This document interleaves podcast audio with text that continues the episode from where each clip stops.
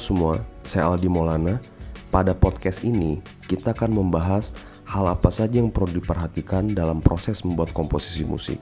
Sebelum berkarya, seorang komponis biasanya selalu memikirkan apa yang akan dibuat dan dilakukan, entah berupa hal ekstra musikal dan intramusikal. Hal tersebut sering terjadi suatu tarik ulur dalam proses penciptaan karya. Hal ekstra musikal dan intramusikal ini sebenarnya merupakan hasil dari reflektif keseharian apa yang komponis lakukan. Nilai-nilai reflektif ini yang pada akhirnya akan membentuk suatu gagasan atau ide dari setiap proses dalam menulis komposisi yang dilakukan komponis. Oke, selamat mendengarkan. Stay tune di Abstraksi Musik by Musik Pod Podcast.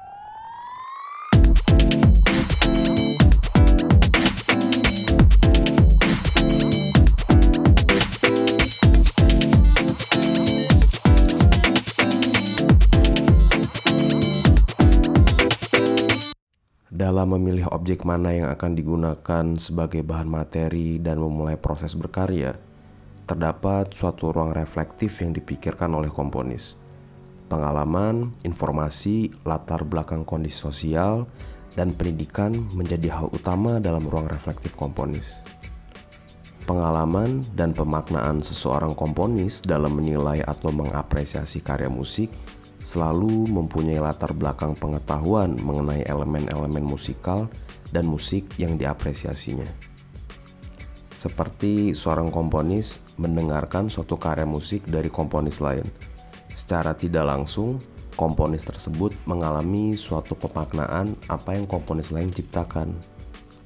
Selain itu, gagasan-gagasan dan pemikiran dari komponis lain juga memberi pengalaman dan pemaknaan bagi seorang komponis dalam menilai suatu karya musik.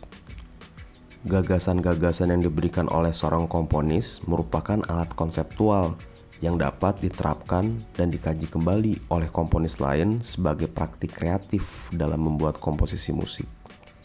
Terdapat dua dimensi dalam tindakan kreatif yang dilakukan oleh komponis.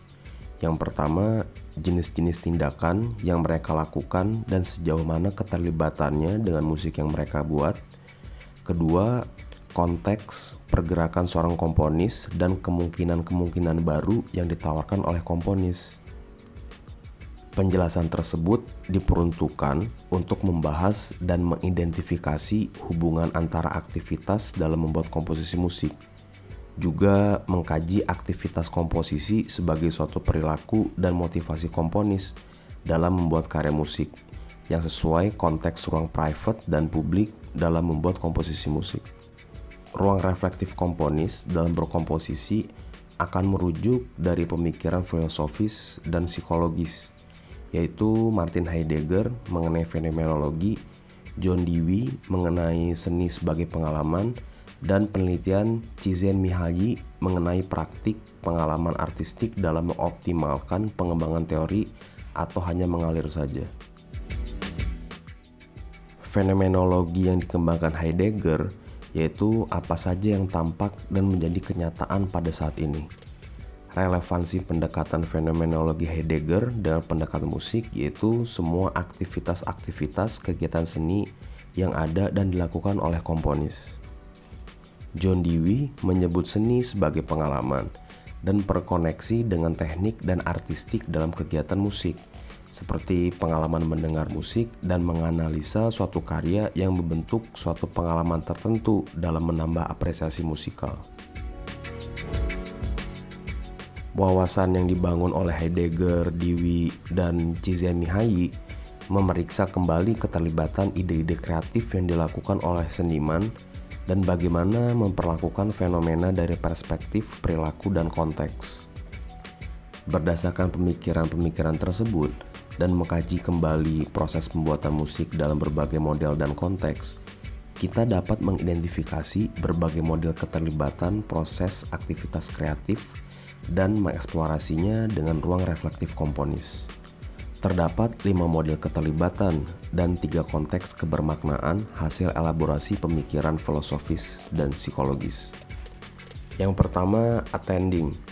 Komponis dapat bertindak sebagai audiens dengan menghadiri pertunjukan, mendengarkan rekaman, atau hanya membayangkan karya. Sementara menghadiri tersebut, komponis berdiri terpisah dari proses berkomposisi, seperti media-media untuk berkomposisi, tools yang berupa materi dan teknik, partitur karya, atau kolaborasi dan penyaji. Komponis dapat menggunakan model ini untuk mengevaluasi dari karya yang akan dibuat dan upaya memberi jarak dari karya yang telah dibuat. Kedua, evaluasi. Model keterlibatan ini di mana seorang komponis mengevaluasi karya atau material-material musik yang telah digunakan dan menganalisanya. Sebagai evaluator, komponis dapat mengkoreksi material-material yang mungkin dalam komposisi dan mengembangkannya ke dalam bentuk yang baru.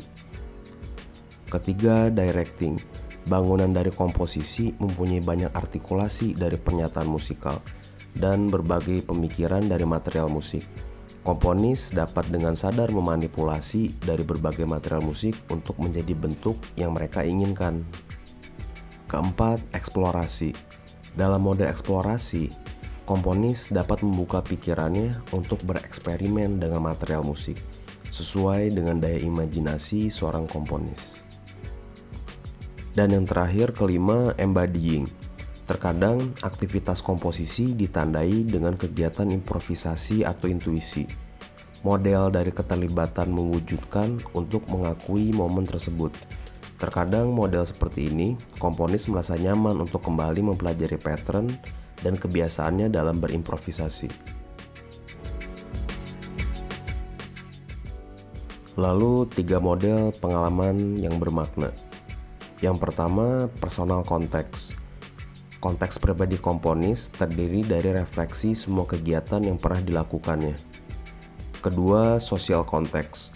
Konteks sosial dapat memberi peluang untuk hasil kebermaknaan dari interaksi dengan konteks sosialnya dengan praktek musikal yang telah dilakukan. Ketiga, culture context. Timbal balik yang positif dalam konteks budaya termasuk pengakuan publik yang di mana komunitas menilai kemampuannya dalam membuat musik atau hasil karyanya dan aktivitas komponis untuk mengembangkan dan memberi inovasi dari tradisi budayanya.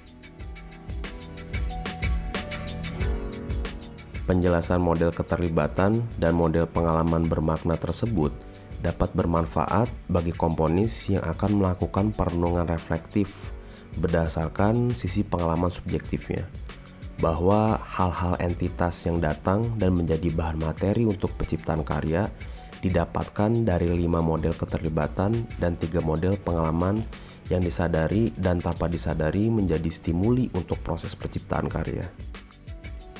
Pengklasifikasian model-model tersebut dapat membantu seorang komponis untuk mencari celah, kemudian menganalisa kegiatan dan karya yang telah dilakukan oleh komponis lain untuk mengembangkan dan berinovasi dari apa yang telah dilakukan. Ruang reflektif komponis merupakan ruang privat yang menjadi sisi subjektif sekaligus proses tarik ulur dengan hal-hal yang akan diciptakannya. Demikian pembahasan mengenai hal-hal reflektif apa yang dilakukan oleh komponis sebelum menuliskan karyanya. Poin-poin yang sudah dijabarkan setidaknya bisa menjadi bahan perenungan bagi para komponis untuk selalu mencari relevansi musik apa yang akan dibuat dengan apa yang komponis rasakan dalam kesehariannya. Untuk mendapatkan informasi dan perspektif mengenai musik, silahkan kunjungi abstraksimusik.com. Abstraksi Musik adalah startup media musik yang berfokus pada pemberdayaan dan pengembangan ekosistem musik di Indonesia. Terima kasih sudah mendengarkan, sampai jumpa di episode selanjutnya.